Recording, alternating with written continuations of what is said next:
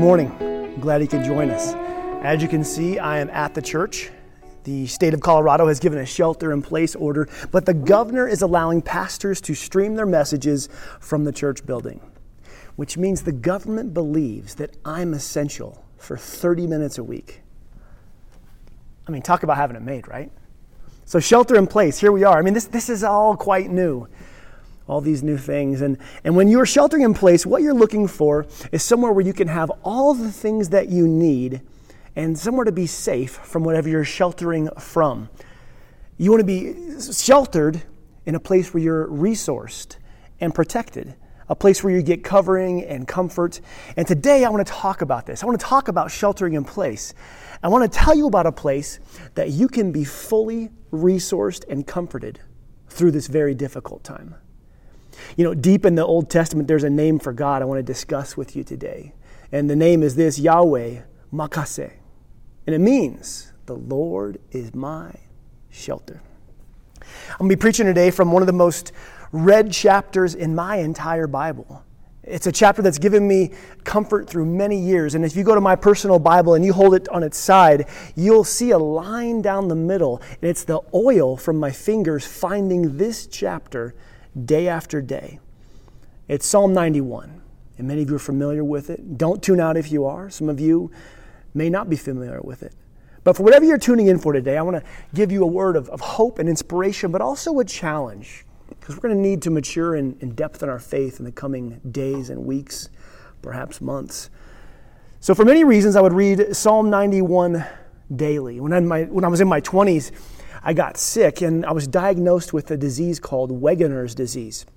And I still remember that day as clear as, as this moment right now. And I went home and I did what, what any good normal person does, right? You, you, go on WebMD and you look up what it is you have because because that's always a great way to ruin your day. I mean, you might go to WebMD with a little you know crick in your neck and you come out with some radioactive lupus super cancer that you never even knew existed. So I had Wegener's disease. It's, it's an autoimmune disease that's, that's lethal, no cure, and the medicine they were going to give me to prolong my life would, would it was so potent it would distort my, my physical self and my personality. And, and I remember a moment on the show House. Remember that, that show, Dr. House? Years later, they had a whole episode where, where House talked about this disease. And so, if you have a disease and Dr. House is the only one that can help you, you know you're in uncharted waters. And so, uh, it was in those days I started reading Psalm 91. And I read it and I read it and I poured it into my heart and I poured my heart into it. And, and months later, um, blessings to me, I was, I was got a different diagnosis and an autoimmune kidney disorder that I still have that's far less aggressive than, than the dreaded Wegener's disease. But from there, I didn't stop reading Psalm 91. I found myself turning to it, and, and through relational breakdown, and through seasons of life where things were falling apart, and when my dreams were crushed, Psalm 91 has been with me through many dark valleys. Psalm 91 is so ingrained in my spirit that I keep going there over and over. It's become a part of my spiritual DNA. And, and throughout the years, throughout all my wounds and struggles, summits and valleys, I turn to Psalm 91. And so I want to talk about that today. It's, it's, because strangely, it, it, it's about sheltering in place. And so we're going to read some of it today and break it down a little bit. So, Psalm 91, it says this, starts with this whoever. And that's good. It's good to start that way because whoever, that means that you're included. Whoever, we're all qualified for this. This chapter has an offer that's for you. Whoever dwells in the shelter of the Most High will rest, sleep through the night in the shadow of the Almighty. You know, one thing that jumps off this page to me right away is, is this is, is proximity. The offer here is for anyone, but the blessing is for those it's reserved for those who are, who are close, who are in close proximity to God. Their nearness matters. You see, most often we have um, seasons of closeness with God, but we get distracted or tempted or life happens and we, we wander. But to dwell in the shelter, this is for those who make God's presence a place that they, they seek to stay in. This is for those whose, whose souls shelter in place season after season close, so close that you're in the shadow of the Almighty. Verse 2 I will say of the Lord, He is my shelter. A shelter, a refuge that you run to, a safe place. Think of the animals. I mean, like the birds, they'll fly to their nests, and the rabbits go to their burrows, and everyone, everything flees to its own refuge when danger hits. And unfortunately, in times of trouble, we often find refuge in places that don't build us, they don't protect us, and they don't give us life. During crisis, many people shelter in places that weaken faith, that drain our resilience, or that exhaust our hearts. And so, I don't know where you've been sheltering physically, You're probably now on your couch, but where's your soul and heart been sheltering through this? Because oftentimes, fear and anger, we shelter in the news, we shelter in depression or work or entertainment or, or vice or fantasy. You know, we're going to shelter our heart and soul somewhere. The location is vital, and proximity to God's presence seems to have a huge impact. Verse 2 I will say of the Lord, He's my refuge and he is my fortress. Now, a fortress, this gives us a picture of a, a, a, mountain castle, a high stronghold it's an inaccessible place. That God is a fortress for your heart. And if God is my fortress, then my heart is inaccessible to panic and worry. He is my, my refuge and my fortress, my God in whom I trust. And there's so many themes here. I mean, he's, he's my refuge, he's my fortress, he's my God in whom I trust. And that's, that's where I have confidence in. I'm, I'm secure, I feel safe in him. This ancient word for trust also translates roughly to pile on someone's back, which would mean we would cast our cares on the back of someone else. And in 1 Peter 5 7, it says this Cast all your anxiety on God because He cares for you. And so, right now, many of us are carrying just a heavy burden of anxiety and worry about the future. And if we continue that, it's going to exhaust us wear us down. And Psalm 91 declares that God is a shelter in place for your heart and soul, a high fortress that you can trust and you can cast your anxieties and your worries on Him. There's a beauty and symmetry to these first two verses. We've been given four locations, four places to shelter in place shelter under His shadow, refuge, a fortress and then verse 3 it goes on Surely God will save you from the fowler's snare. The fowler is a trapper who likes to set a snare or a trap to, con- to get you and then consume you. And this is a great analogy for our enemy, Satan, who, who sets up snares in life ahead of us uh, that he believes will be effective against you, speculations and fear. The speculations are those what ifs what if this happens? What if this happens? Or, or fantasy, pornography, or, or in the stress of all this, we just dive deeper into the vices that so easily entangle us. He said, Surely God will save you from the fowler's snare and from the deadly pestilence. And that line right there is one that in my past I have prayed a whole lot. And, and now I'm praying it with a new fervor. And I'm praying it for you as well. In the next verse, we get some more of this imagery it says, and I love this, verse 4 God will cover you with his feathers, and under his wings you will find refuge. I love this image that God gives us of himself, that, that, we're to, that he will cover us with his feathers, and under his wings we find refuge. This, this illustrates the, the character and nature of God, and he's portrayed as this fiercely protective mother hen guarding her babies. I watched a video when I was working on this, and I was pretty moved by it. Surprisingly so, it's it's a video of this, of this mother hen outside exposed in a storm, and she is soaking wet. I mean, just drenched, and it is coming down, and there is wind, and it's cold, and, and she was standing against the storm with her wings open, and under them were her babies, and, and they were helpless. I, I bet they were scared but they were also dry and safe and warm. The mother took the brunt of the storm so that her children didn't have to. She was standing there enduring the suffering for her children. And that's what God is giving us an invitation to to, to shelter in place under His presence, under His wings. We, we know in, in a new way now that we have a great need for God. We didn't know that in a month ago. We have a new understanding of how much we need Him. And this verse shows us His great love for us as we can shelter under His protection. He will cover you with his feathers, and under his wings you will find refuge. God's faithfulness, that's his reliability, his stability.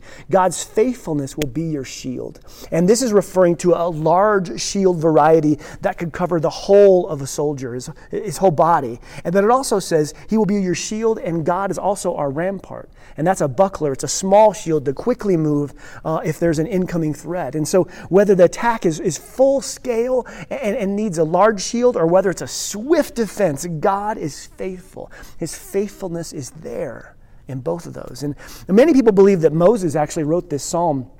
And the next two, two verses might give some credence to that because at one point in Moses' life, there were plagues that infected a whole nation. And the final one went through the whole city there on Passover. Everyone was in their own home, sheltering in place as the plague went through. I mean, we don't have to imagine the fear. That's how we're living right now. And it says this You won't fear the terror of the night. You won't fear, fear the arrow that flies by day. And the word for arrow here can mean calamity. You won't fear the, the terror at night, won't keep you awake, or the calamity during the daytime. You won't fear the pestilence that stalks in the darkness, or the plague that destroys at noon. I mean, notice the, the references to the times of day and night night, day, darkness, and noon. In other words, God's presence over those who are close to Him, it never sleeps, it never ceases. The enemy can't sneak up on you without God's knowledge because, regardless of the time, He's present. Remember why he's so present? Well, go back and read the first two verses, referring to the person who's chosen to, to move close and move near to God the person who's making God their refuge, who's sheltering in place under his protection. Continuing to think of Moses penning this ancient verse to the Hebrews, they were under slavery before God rescued them. And so he continues. He says um, that you will watch and God will set you free from your oppressors. It says, A thousand may fall at your side and, and 10,000 may fall at your right hand, but it will not come near you. You will only observe with your eyes the punishment of the guilty. Now, the voice changes here a bit moving forward. And the next one comes with a condition. It says this in verse 9 If you say, The Lord is my refuge, I mean, if you declare that He is your soul's shelter, if you declare that you're making the Most High your dwelling, that's a, that's a huge part of that. If you say, The Lord is my refuge, and you make the Most High your dwelling. Now, one thing to see here is that he's speaking about both something coming out of your mouth and something coming out of your life, what you say and how you behave. If you say, The Lord is my refuge, and if you make the Most High your dwelling, speak it and act on it. Walk it like I talk it. You know what I'm saying? How many of us are great at saying, Oh, yeah, I'm a Christian. I go to church. I believe in God. But our behavior reveals something different. This ancient invitation is calling us to start speaking about how God is our refuge, that He's the source for our life and our peace, and to start intentionally pursuing God and living in Him and for Him. And so, what does it mean to make the Most High your dwelling? That means your faith, your hope, your, your confidence, your peace, your life, all of you is His that you offer it up and say, I am in your, this is yours. My life will dwell in you. You're living in Him and you're living for Him. Because here's a truth that many of us have gotten a crash course on this past week. You see, whatever we've chosen to put our hope in, that's your dwelling.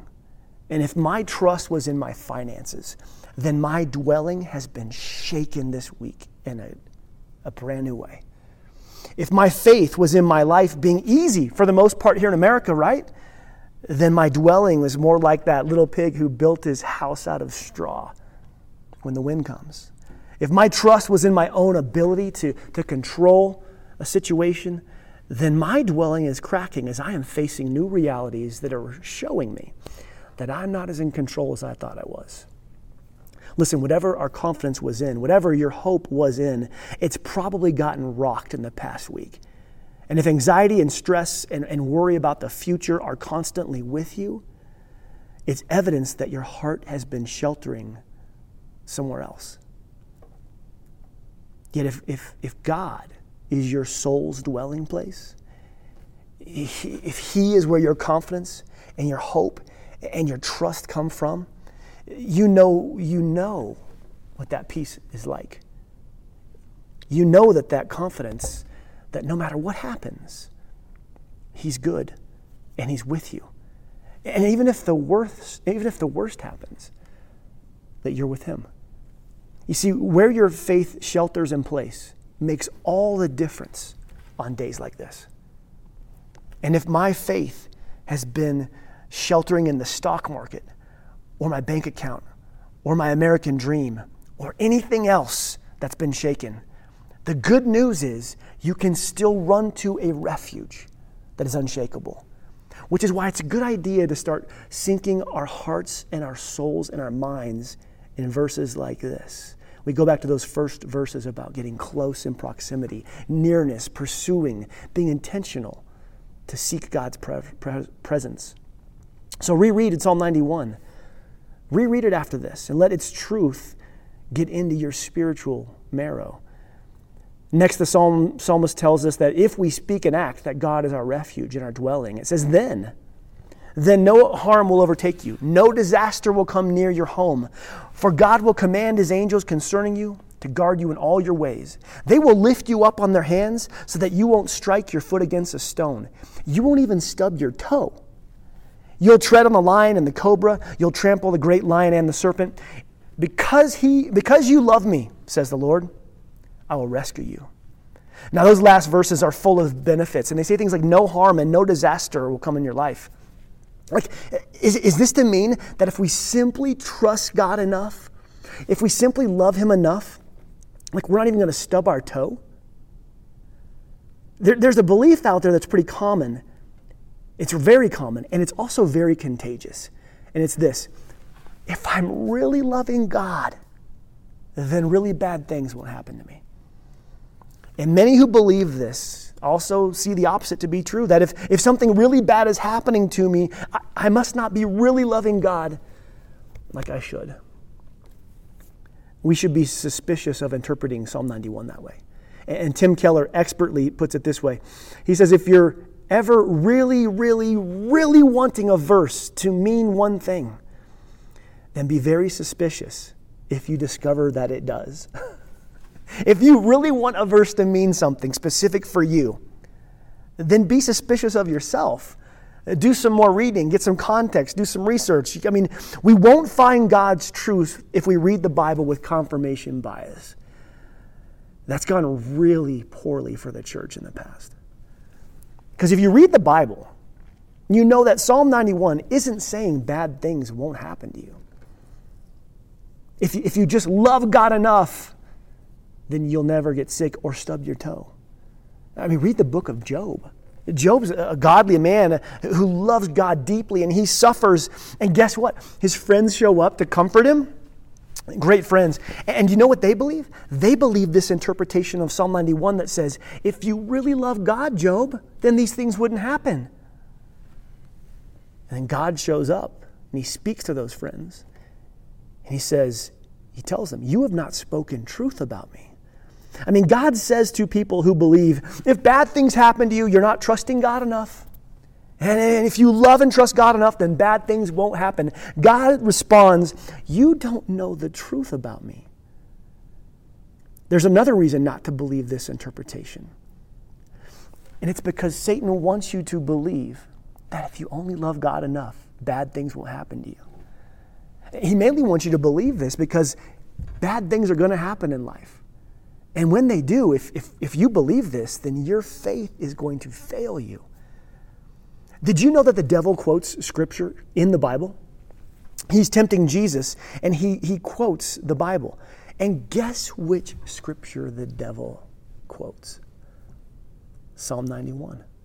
In Luke 4, he's tempting Jesus and they're on top of the temple and he says, "If you are the son of God, throw yourself down for here, down from here. For it's written in the Bible, Jesus, that he will command his angels concerning you to guard you carefully. They'll lift you up on their hands, and you will not strike your foot against a stone. The devil uses this very passage to tempt Jesus. You see, Jesus had suffering ahead of him, and the enemy wanted Jesus to avoid that. If Jesus doesn't go to the cross and suffer, things are a lot different. But, but suffering, hardship are unavoidable. Jesus knew that and rebuked that line of thinking. So when I find myself believing, if I love God enough, bad things won't happen, I'm actually not aligning with God. I'm aligning my faith with something much darker. Because the truth of the Bible is that, that, that real people go through real hardship. It's all throughout the Bible. And guess what? I'm glad because guess what we face? Hardship, suffering. In John 16 33, Jesus tells his closest followers who love him the most, he says, In this life, you're going to have trouble. I mean, if loving God means bad things won't happen, why would Jesus promise his closest followers a life of trouble? Because trouble is part of life. Hardship happens. I mean, look what we find ourselves in right now. In Psalm 91 15, God says something that brings it all together. He's talking about the person who loves him and who shelters in place in God's presence. And he says, You will call on me, and I'll answer you. I will be with you in trouble. You see, he doesn't promise no trouble, he promises to be present in it. If you're human, you, have gone through hard seasons. You're going through one now. You've been through bad breakups and, and any number of other th- things that life has thrown your way, and now here we are in a pandemic. And, and, but the glory is that if you're in close proximity with God, He's a refuge for your heart. That in crisis, I can shelter in place in the shadow of God's presence. And in that shadow is peace and a resource of joy and grace and resilience and perseverance. And my faith grows stronger through it. There's one more thing here for us in verse 4. I'm going to go back up to it. Remember, verse 4 was that one that says, He will cover you with His feathers, and under His wings you will find refuge. And remember that hen that I described uh, as I watched that video? She's standing there with their wings out. She's standing there exposed while her chicks are sheltered. Do you know that the mother hen will do that even if it costs her her own life? You see, when the hail comes down, she endures it she endures the suffering, she endures the pain, and sometimes it costs her her life. Why? To shelter her children. When the predator comes, she will give up her life for those that she loves. And this is the final point. You see, Jesus came in human form. Divinity became vulnerable because life brings trouble. But there was something far greater that threatened us. And that was a life without God. That was a life without salvation. And so Jesus came to redeem us, to rescue us. He came as a human, and it says that at the end he was, he was beaten, he was tortured, he was dragged to a hill for execution, and he was nailed to a cross, and he was, he was raised up, crucified. Now, Jesus' power was, un, un, it was unparalleled. He could have gotten down off that cross. The nails didn't hold Jesus to the cross.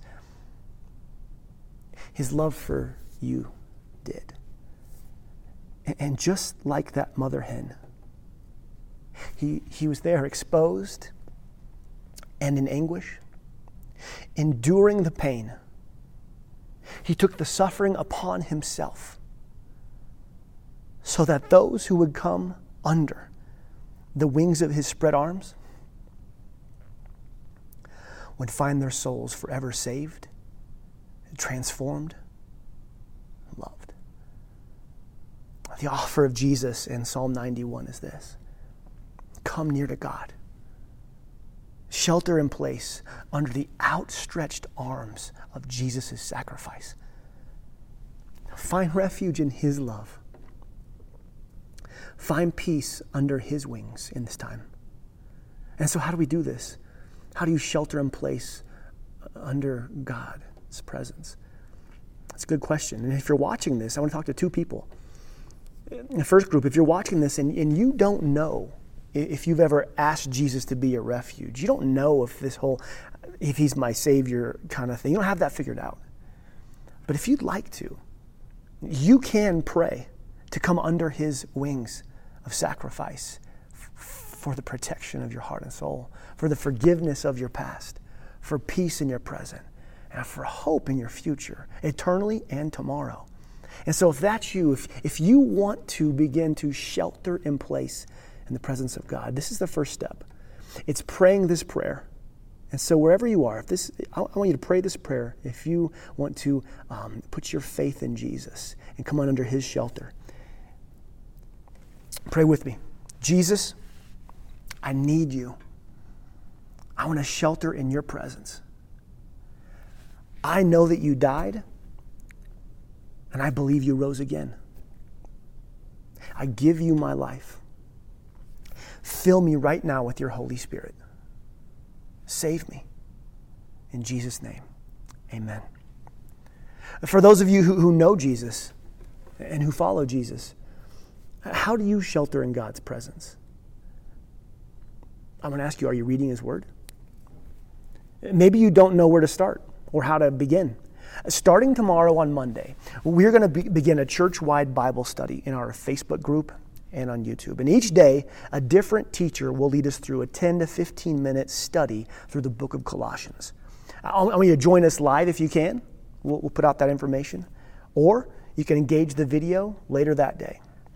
But I would encourage you to do this because we're going to be teaching you a method of reading and studying and applying God's Word into your life. Dwelling in His wisdom, dwelling in His love, accepting His challenges, and, and sheltering under His peace. You'll learn to pray God's Word into your life. And also, begin to pray more. And, not the Santa Claus kind of list kind of prayers like, I want this and this and this and this and this and get me out of this begin to talk out loud to God in a conversational way. Like tell him how you feel. Tell him what you need. Tell him what you feel about him. And, and, and then and then listen. You know, a relationship is two ways. And did you know that the God of the universe loves you? Loves you so much he sent his son, but he also wants to speak to you. So if you're a believer, if you're a follower, I want you to start with this prayer. I want you to pray this with me. Jesus, my Savior, I need you now. I want to pursue you. And so I confess my sin and I recommit my heart to you. And put your hands out. Holy Spirit, fill me now in a greater way. Fill me, baptize me, empower me. Father God, cover me in your wings through this crisis. Grant me your peace. Amen. Give me looking for our Bible studies to start tomorrow. I would, I would encourage you to dive into that every day. Get into Colossians with our team. What could happen is on the other side of this, you may know how to study, read, and apply God's word in a whole new way. And our faith will be stronger as we go through this valley. Next week, we're going to be going deeper into the challenge because we need to strengthen our faith. I mean, we need to deepen our roots and strengthen our faith in the face of crisis. And so I look forward to seeing you next week. Orchard, I love you. Those tuning in from other places of the nation and country, I love you. We're praying for you. We'll see you next week.